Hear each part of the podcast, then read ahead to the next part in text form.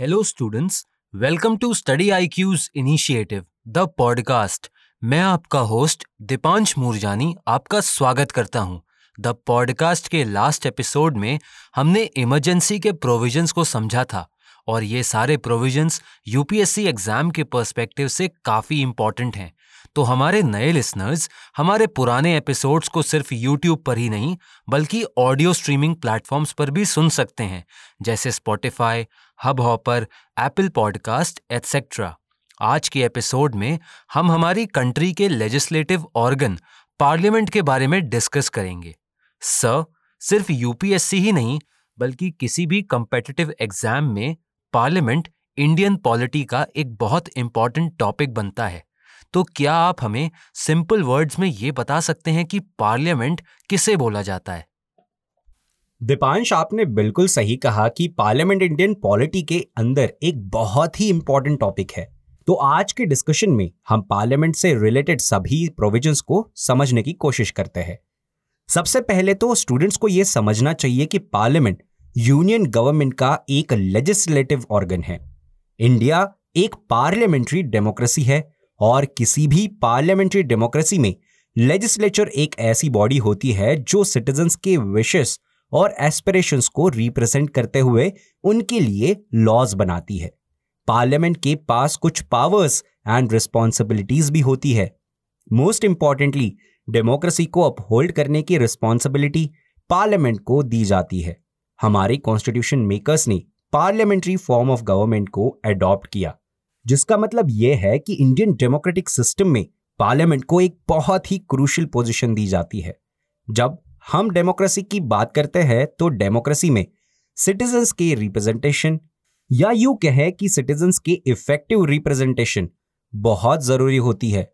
और parliament citizens के representation को सिंबलाइज भी करता है।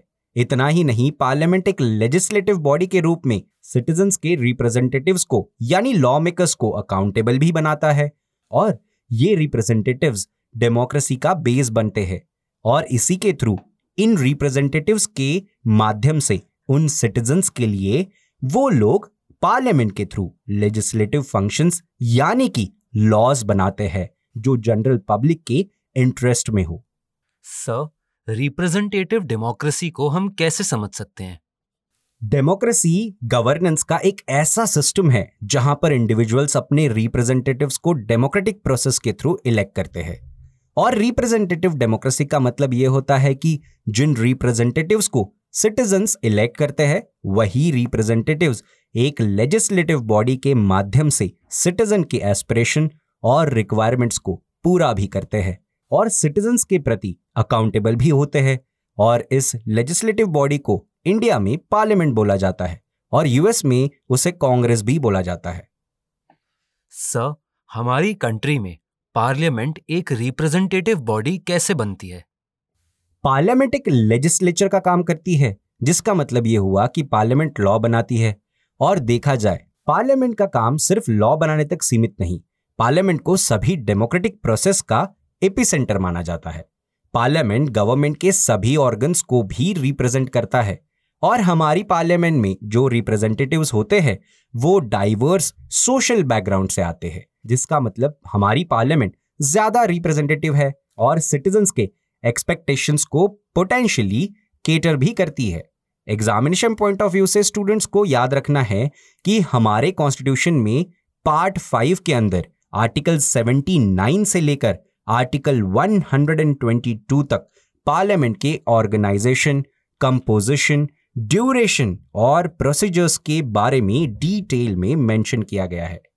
सर पार्लियामेंट से रिलेटेड जो भी इंपॉर्टेंट आर्टिकल्स हैं क्या आप उनके प्रोविजंस के बारे में हमें सिंपल वर्ड्स में अवेयर कर सकते हैं? आर्टिकल 79 ये कहता है कि यूनियन गवर्नमेंट की फंक्शनिंग के लिए एक पार्लियामेंट होगी जिसके अंदर तीन ऑर्गन्स होते हैं।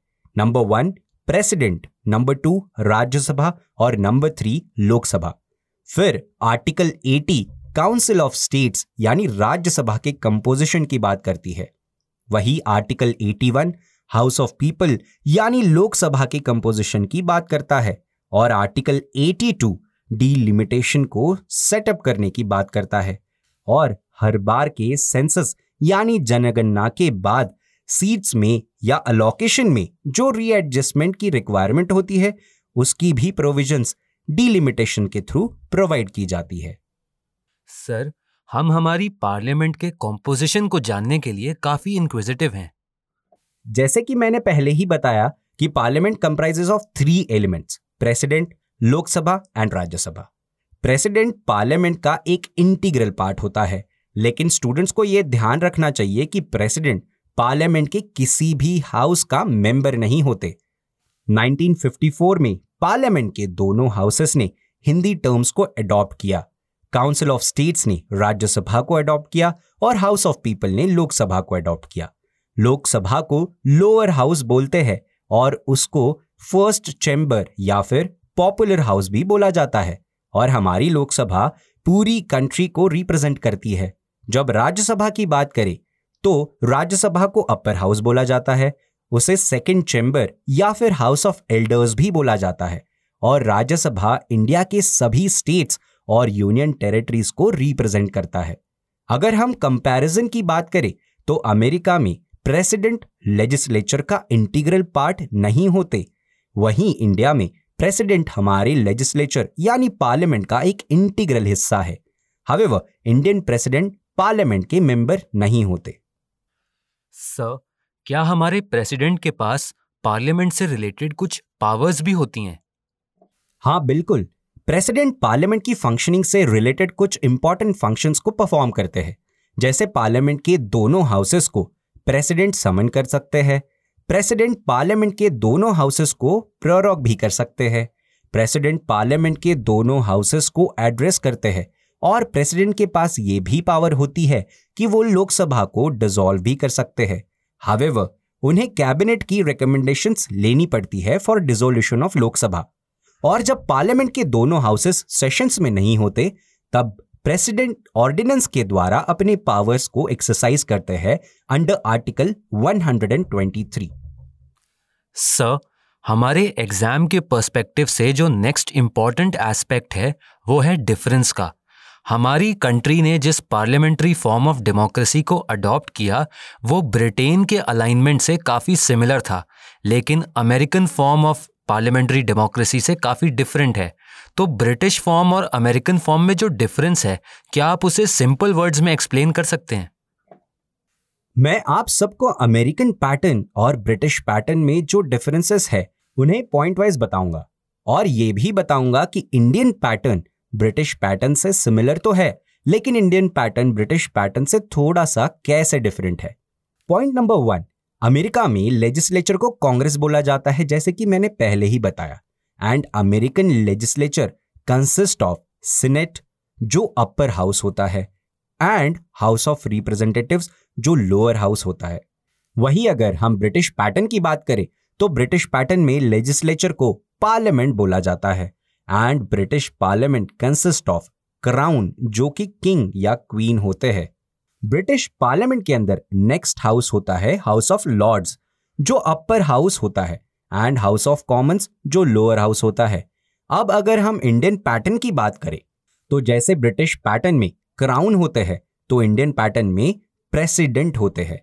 हालाँकि इंडिया एक रिपब्लिक कंट्री होने के नाते प्रेसिडेंट इलेक्टेड मेंबर होते हैं, लेकिन ब्रिटेन के अंदर अपर हाउस को काउंसिल ऑफ़ स्टेट बोला जाता है। वहाँ पर लोअर हाउस को हाउस ऑफ़ पीपल बोला जाता है। नेक्स्ट डिफरेंस ये है कि अमेरिकन पैटर्न में लेजिस्लेटिव और एग्जीक्यूटिव ऑर्गन्स को सेपरेट रखा जाता है। इसे हम प्रेसिडेंशियल फॉर्म ऑफ़ गवर्नमेंट भी बोलते हैं। वहीं ब्रिटिश पैटर्न की बात करें तो ब्रिटिश पैटर्न में और इंडियन पैटर्न में पार्लियामेंट्री फॉर्म ऑफ़ गवर्नमेंट को एडॉप्ट किया गया, जहाँ पर लेजिस्लेटिव और एग्जीक्यूटिव ऑर्गन्स में इंटरडिपेंडेंस भी होता है और म्यूचुअल कोऑर्डिनेशन भी होता है। अब हम नेक्स्ट पॉइंट की तरफ़ बढ़ेंगे, जहाँ पर अमेरिकन प्रेसिडेंट अमेरिकन कांग्रेस के कॉन्स्टिट्यूएंट पार्ट नहीं होते, वहीं पर ब्रिटेन में क्राउन पार्लियामेंट का क्रिटिकल पार्ट होते हैं और इंडिया में प्रेसिडेंट पार्लियामेंट का एक पार्ट होते हैं। जो एक इंपॉर्टेंट डिफरेंस ब्रिटेन के पार्लियामेंट्री सिस्टम और इंडिया के पार्लियामेंट्री सिस्टम में है, वो स्टूडेंट को ये याद रखना चाहिए कि इंडिया में जो काउंसिल ऑफ़ मिनिस्टर्स होते हैं, वो लोकसभा के लिए रिस्पॉन्सिबल होते हैं। उसी तरीके से ब्रिटेन में ऐसी मेथड नहीं होती। Sir thank you for giving us the information dear listeners आज के एपिसोड को हम यहीं पर कंक्लूड करेंगे। नेक्स्ट एपिसोड में हम लोकसभा और राज्यसभा को डिटेल में डिस्कस करेंगे। तो आप सब स्टडी आईक्यू के साथ बने रहिए एंड कीप स्टडिंग आप study IQ presents the podcast को कुछ ऑडियो स्ट्रीमिंग प्लेटफॉर्म्स पर भी सुन सकते हैं, जैसे Spotify Hubhopper Apple podcast Google podcast etcetera links को कमेंट सेक्शन में पिन किया गया है। Thank you